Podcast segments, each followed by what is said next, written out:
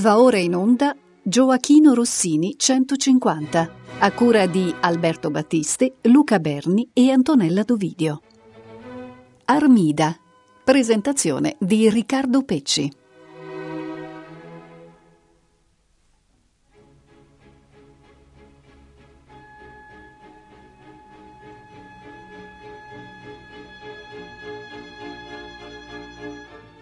Buonasera a tutti gli ascoltatori e bentornati al ciclo rossiniano di Rete Toscana Classica.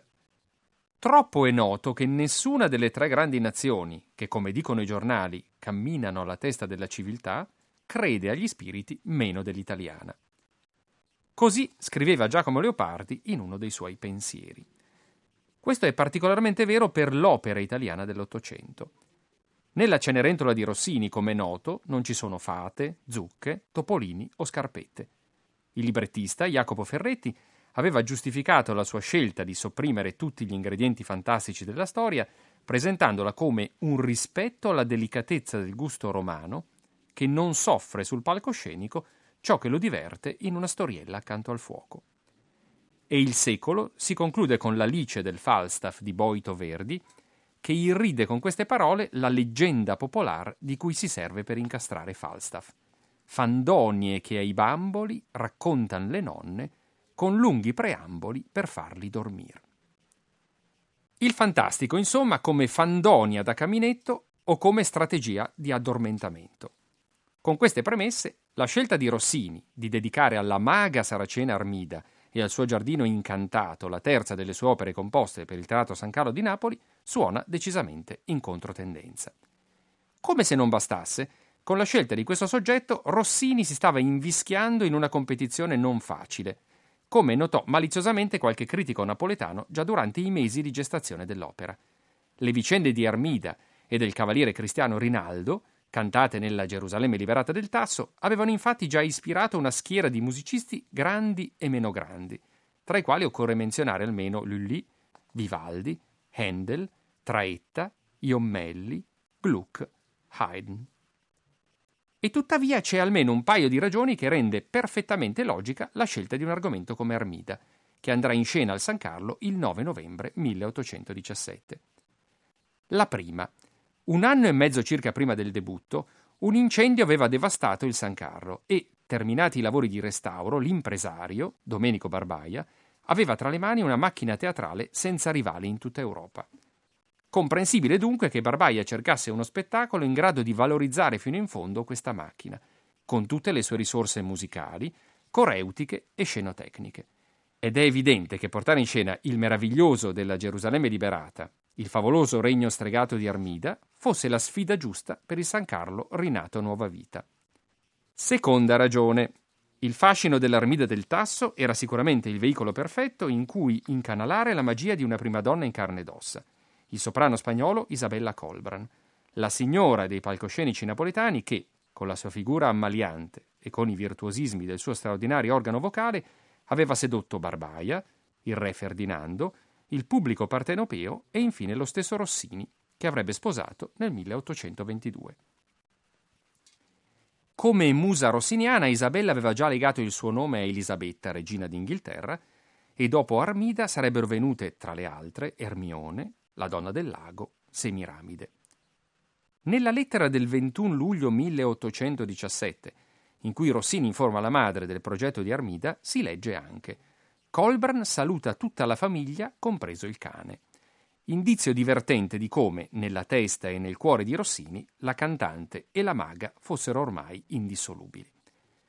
Dopo Armida, peraltro, Rossini non tornerà mai più ad avventurarsi sul terreno del fantastico e nel 1853 rifiuterà un libretto con queste inequivocabili parole.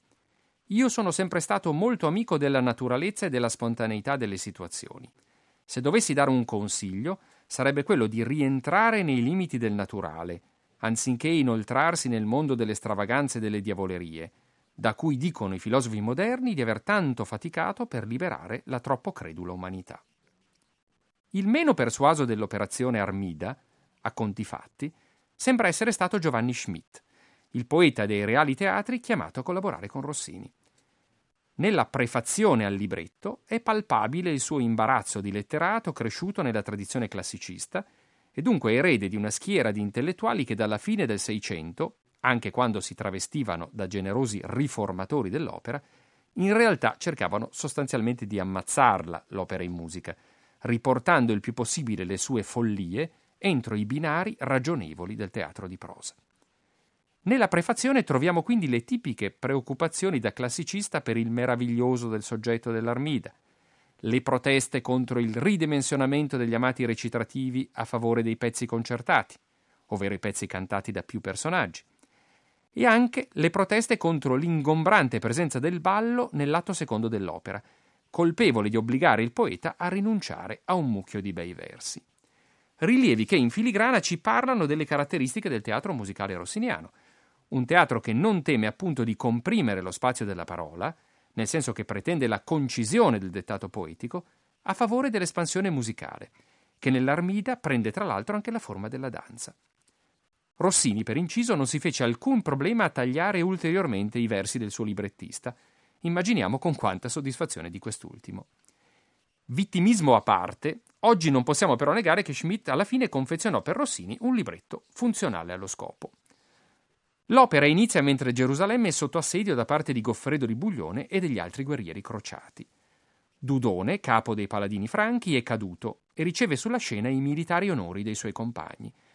Compare però, sopra un cocchio, Armida, nipote del nemico Idraote, re di Damasco, e lo splendore e l'angelica possanza di questa femmina fanno sì che i paladini si dimentichino subito della salma del povero Dudone. Seguendo le indicazioni di Draote, che la accompagna ma è reso irriconoscibile da un travestimento, Armida implora dieci eletti campioni che la aiutino a recuperare il trono di Damasco, che le sarebbe stato tolto appunto dal perfido zio. Lo scopo di questa menzogna è ovviamente allontanare da Gerusalemme i migliori guerrieri di Goffredo e indebolire così l'esercito cristiano. Goffredo, nonostante i cattivi presentimenti, cede alla richiesta di Armida, anche perché sostenuta dagli altri paladini, già preda della seduzione della donna. Unica condizione posta da Goffredo è che prima i guerrieri scelgano il successore di Dudone. Toccherà poi a questi individuare i dieci campioni. I paladini eleggono allora Rinaldo, con grande scorno di Gernando, un crociato che aspirava allo stesso incarico. Per Idraote, proprio Rinaldo è la miglior preda che la nipote deve assicurargli. Non è un compito molto difficile per Armida. Scopriamo infatti che Rinaldo le deve la vita. In passato lo ha tratto in salvo da un agguato teso dai nemici. E la maga ha gioco facile nel conquistarlo. Le basta far leva sui suoi sensi di colpa e anche sull'attrazione che il guerriero, dal momento del salvataggio, aveva provato per lei, anche se repressa per senso del dovere. La rapida capitolazione di Rinaldo offre una grande occasione a Gernando. Quest'ultimo ironizza sul valore del paladino chiamandolo vincitor di donzelle e lo accusa, lui che è franco, di provenire dalla serva Italia. Per Rinaldo è troppo. Al duplice affronto risponde sguainando la spada e in un duello fuoriscena Gernando alla peggio. L'uccisione di Gernando suscita lo sconcerto generale e Goffredo intima a Rinaldo di consegnarsi prigioniero. Ma Rinaldo, invece di porgere ai lacci la destra, preferisce seguire il consiglio di Armida e scappare con lei, scegliendo le ritorte d'amor, le catene dell'amore, piuttosto che quelle della prigione. Il secondo atto ci trasporta sull'isola della fortuna, il regno di Armida, presso un'orrida selva che si popola sotto i nostri occhi di demoni, che guidati da Astarotte inneggiano alla vittoria di Armida. La maga giunge con Rinaldo a bordo di un carro volante tirato da due draghi. Offre a Rinaldo pace e amore. Il piano di Idraote è fallito, perché Rinaldo ha liberato tutti i paladini che Armida aveva sedotto. Dunque ora, dice la maga, possono amarsi senza rancore. Rinaldo la perdona e la selva si converte in un magnifico palagio, traboccante di geni, ninfe, amorini e piaceri, che eseguono danze e canti a beneficio della coppia. Per eccitare la passione di Rinaldo, Armida fa apparire un giovane guerriero che cerca dapprima di resistere alla gara di seduzione di un gruppo di ninfe, e infine si abbandona e lascia che le sue armi siano sostituite da ghirlande di fiori. Il terzo e ultimo atto si apre sulla visione di un giardino incantato limitato da amene colline e valli ombrose. In questa bellezza si fanno cautamente strada due crociati, Ubaldo e Carlo, in missione per conto di Goffredo di Buglione. Devono scuotere Rinaldo dalla prigionia di Armida e convincerlo a rituffarsi con tutte le sue energie nella guerra santa.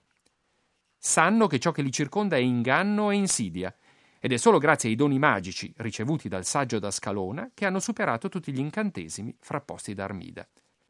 Un gruppo di larve in sembianza di ninfe cerca di soggiogare Ubaldo e Carlo come era accaduto al giovane guerriero apparso nell'atto precedente. Ma i due, usando una verga magica, fanno scomparire gli inferni mostri. Ed ecco finalmente comparire i nostri Rinaldo e Armida, che si tengono beati per mano e godono del loro amore.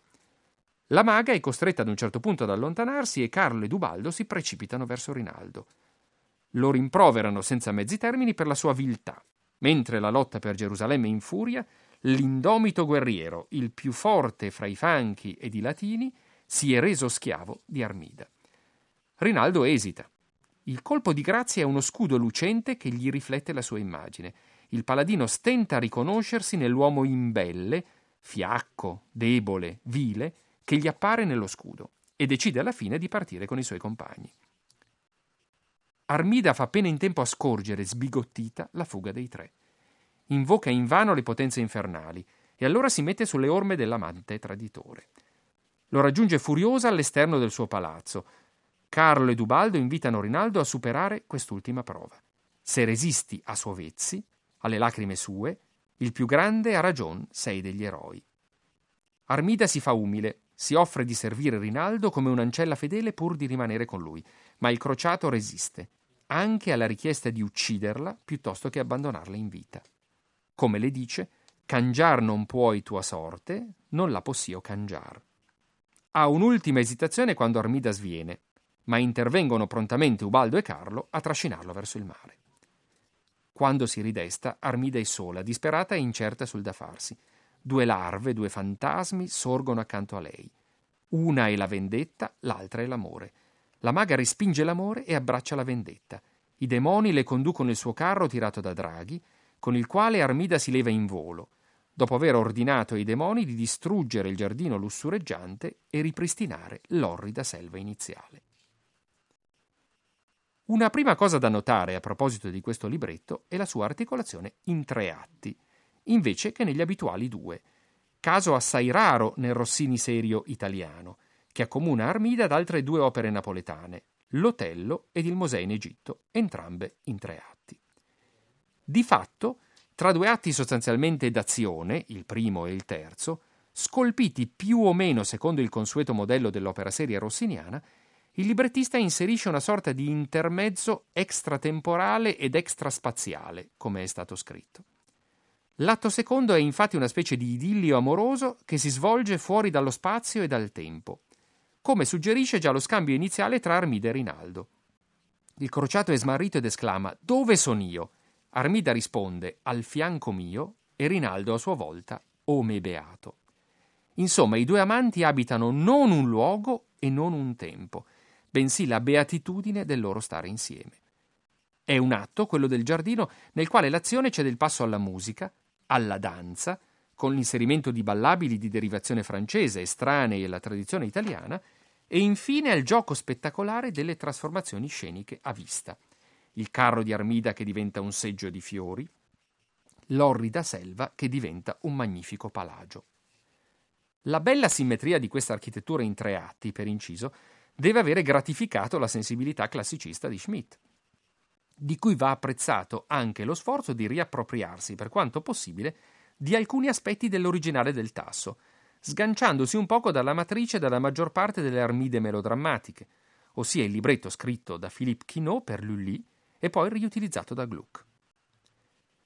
L'unica vera licenza del libretto rossiniano rispetto al Tasso è l'idea che Armida e Rinaldo si conoscessero e provassero un'attrazione reciproca da prima dell'arrivo della maga al campo cristiano. Espediente necessario, secondo il librettista, a rendere verosimile la passione che esplode nel corso dell'opera. La musica di Rossini asseconda in modo mirabile questa disposizione della materia, che senza dubbio ha contribuito a ispirare.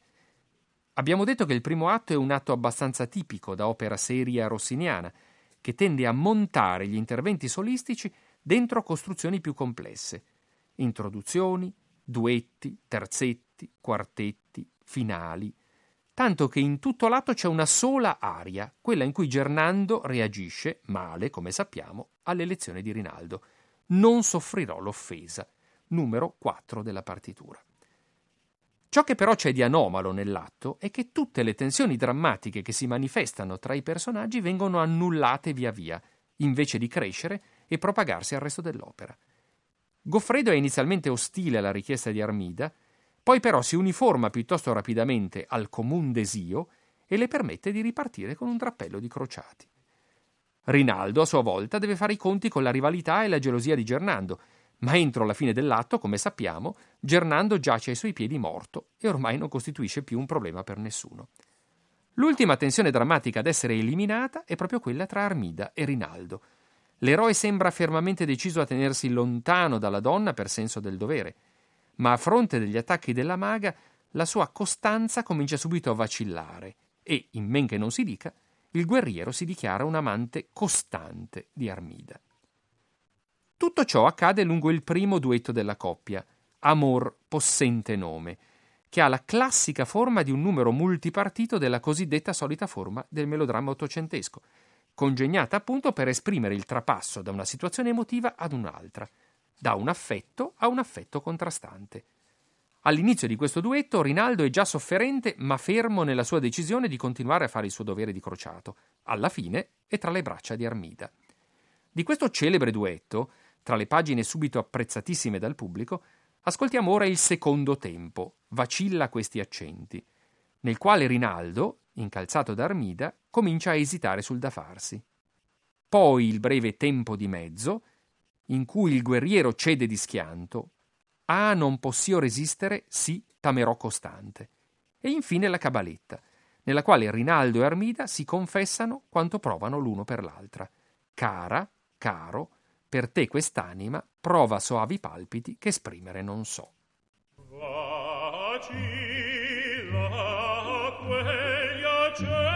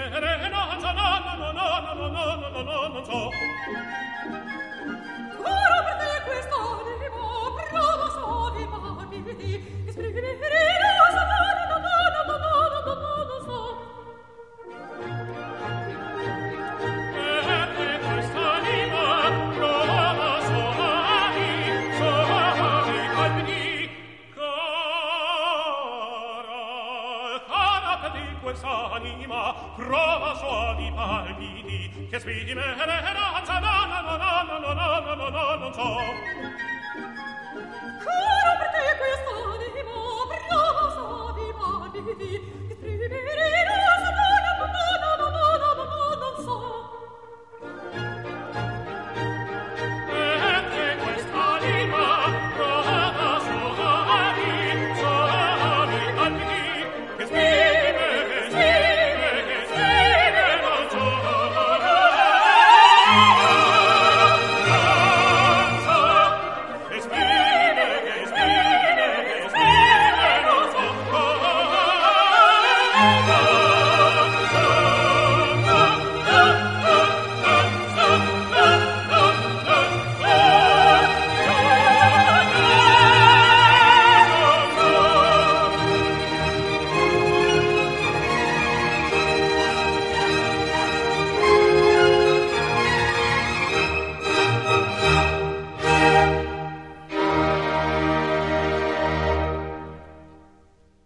Abbiamo ascoltato le voci di Cecilia Gasdia e Chris Merritt nell'edizione discografica di Armida diretta nel 1992 da Claudio Scimone, di cui ci serviremo lungo questa presentazione.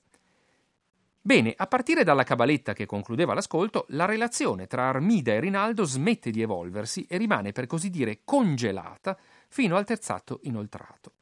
Lo è già nel delizioso duetto De, se cara te son io, che i due amanti intonano nel bel mezzo del concitato finale primo, un duettino statico e del tutto privo di contrasti di affetto.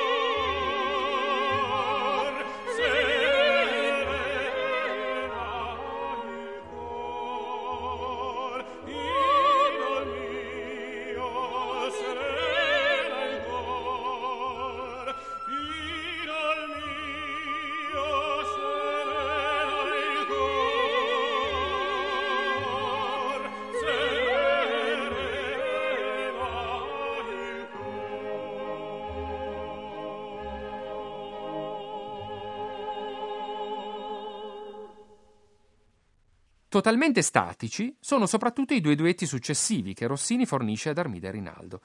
Il primo, Dove son io, per l'atto del giardino incantato. Il secondo, Soavi catene, per l'atto terzo. Entrambi privi di contrasti di affetto, non sono scritti nella solita forma multipartita dei duetti, né potrebbero presentare la loro articolazione interna. Sono infatti un'unica gettata di lirismo e presentano significativi punti di contatto tra loro.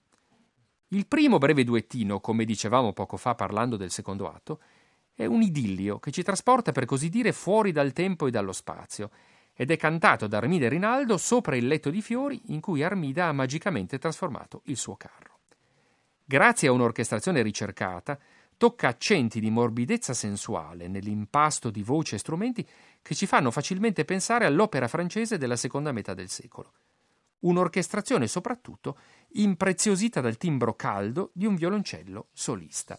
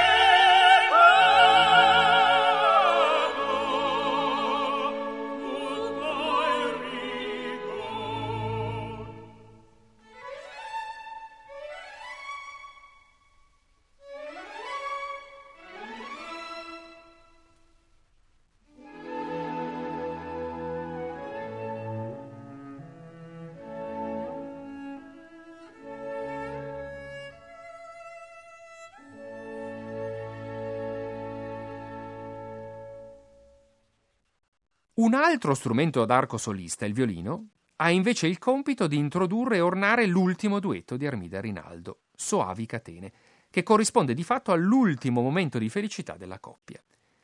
Le soavi catene ordite dall'amore si traducono nella indissolubilità delle voci, che procedono unite per tutta l'estensione del breve duetto.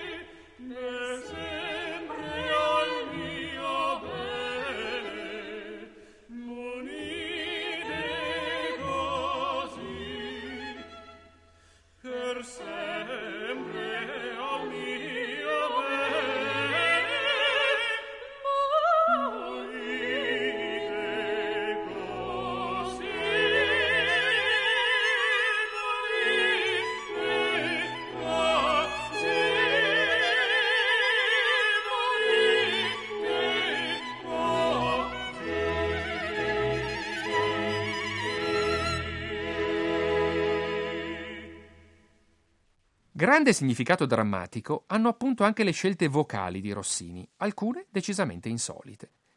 Pensiamo alla distribuzione delle voci. Rossini scrive con Armida l'unica delle sue opere, escluse le farse in un atto, che mettano in campo una sola voce femminile, quella della protagonista. L'obiezione che è il dramma a escludere altre voci femminili non tiene. Come sappiamo, nel teatro rossiniano esiste ancora la possibilità di assegnare certi ruoli maschili a cantanti donne, specializzate in parti virili. Ma questa è una possibilità che appunto Rossini qui esclude, tanto che circonda la voce di Armida con un esercito di voci di crociati che cantano da tenore. Oltre a Rinaldo abbiamo Goffredo, Eustazio, Gernando, Carlo e Ubaldo. Ruoli che complessivamente salgono a sette se consideriamo che perfino Astarotte in origine era un tenore. La faccenda costituirebbe un notevole problema produttivo non fosse subito invalsa la pratica di attribuire due ruoli allo stesso cantante. Infatti Carlo e Ubaldo non appaiono che nell'ultimo atto, mentre Goffredo e Gernando solo nel primo, quindi, volendo, possono essere portati in scena dagli stessi interpreti. Per inciso, a Napoli Rossini, oltre alla Colbran, aveva a disposizione un cast maschile di assoluta eccezione. Andrea Nozzari per il ruolo di Rinaldo, Giuseppe Ciccimara per Goffredo e per Carlo, e Michele Benedetti per l'unico ruolo di basso, quello di Idraote, forse inserito nel primo atto solo per poter sfruttare la maestria di questo straordinario cantante della compagnia di Barbaia, oltre che per ragioni di completezza vocale nel quartetto del primo atto. La scelta di porre al centro della partitura di Armida la voce della Colburn si commenta da sola. Significa riconoscerle anche sul piano musicale quella funzione di regista degli eventi che la maga possiede nell'intreccio drammatico. Se l'Armida del Tasso seduce con gli atti dolci e col bel viso e con voce di sirena, quella di Rossini cerca di pilotare, di manipolare gli uomini che ha intorno, innanzitutto con l'incanto della coloratura, con l'arte quasi soprannaturale del suo gorgheggio belcantistico. Questa inclinazione è già evidente al principio del quartetto del primo atto, sventurata or che mi resta, nel quale Armida simula la sua disperazione dopo che Goffredo non ha immediatamente raccolto il suo appello.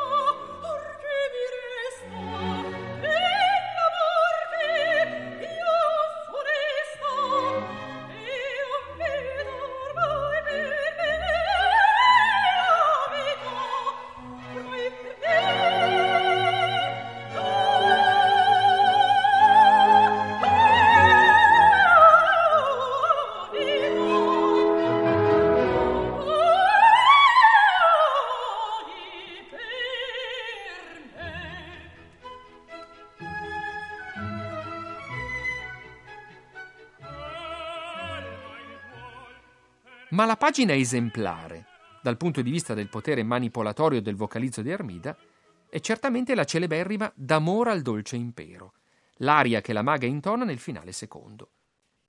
Mai come in questo punto Armida e la sua voce ci appaiono come le creatrici e le padrone assolute del mondo incantato che abitano. Caso assai raro nel teatro rossiniano, l'aria è scritta in forma di tema con variazioni. La melodia delle strofe, separate dagli interventi del coro e ornata dalla voce in modo diverso, strofa dopo strofa, e progressivamente sempre più funambolico.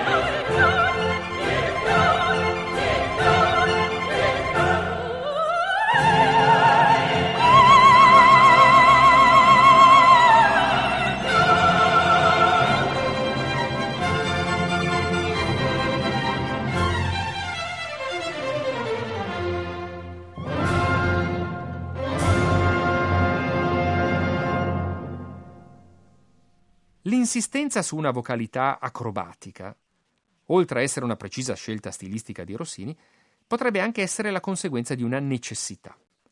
All'epoca dell'Armida, la voce della Colbran era infatti già in fase declinante e mostrava le prime difficoltà a sostenere le note lunghe in canto spianato. Come Rossini sapeva bene, uno dei rifugi sicuri del suo talento era appunto l'arte della diminuzione, della fiorettatura vocale, che quindi poteva essere stato stimolato ad usare con particolare larghezza.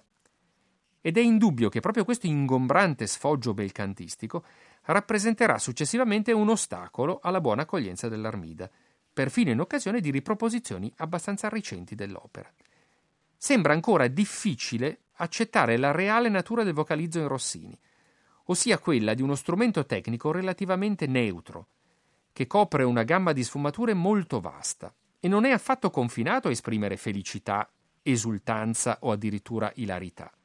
Come è stato ben detto, la coloratura segnala semplicemente uno stato di vibrazione emotiva del personaggio, che può benissimo essere gioiosa, come invece dolente o patetica, come è il caso della parte di Armida nel quartetto che abbiamo ascoltato prima.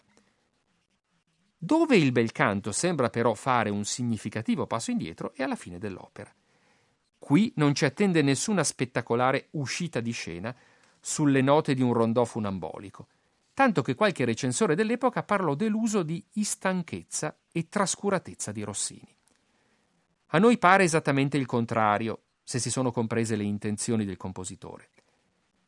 Dal momento in cui Armida deve riconoscere il fallimento del suo sogno narcisistico e sviene, il suo canto abbandona il vocalizzo e si spezza, si riempie di esitazioni, assecondato dall'orchestra.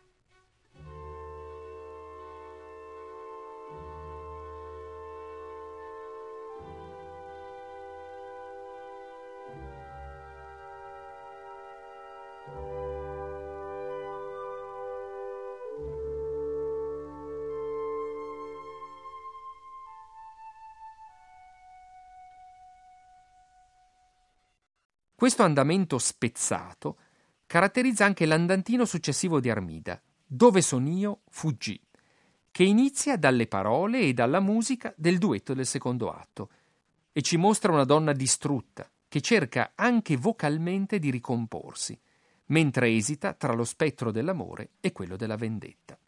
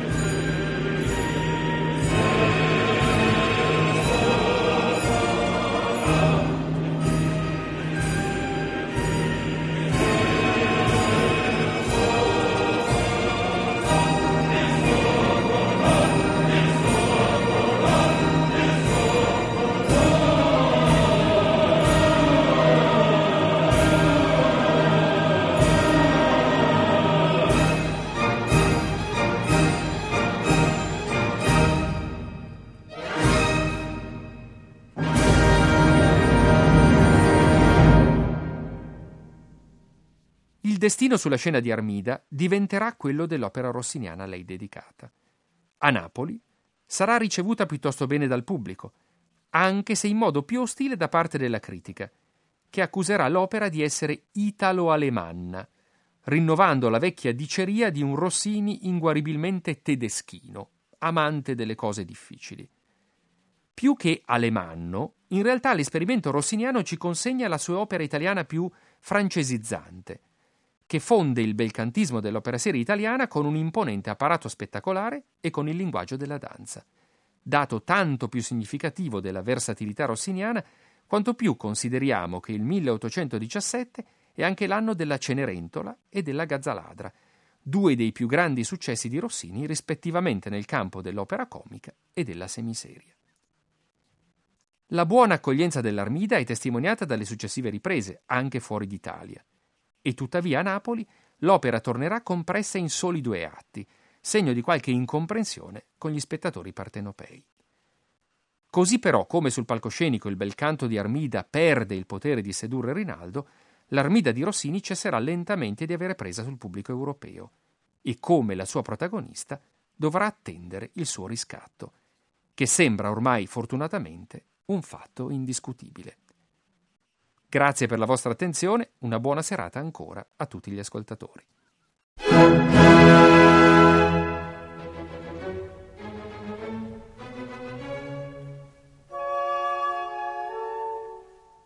Abbiamo trasmesso Gioachino Rossini 150 a cura di Alberto Battisti, Luca Berni e Antonella Dovidio. Armida Presentazione di Riccardo Pecci.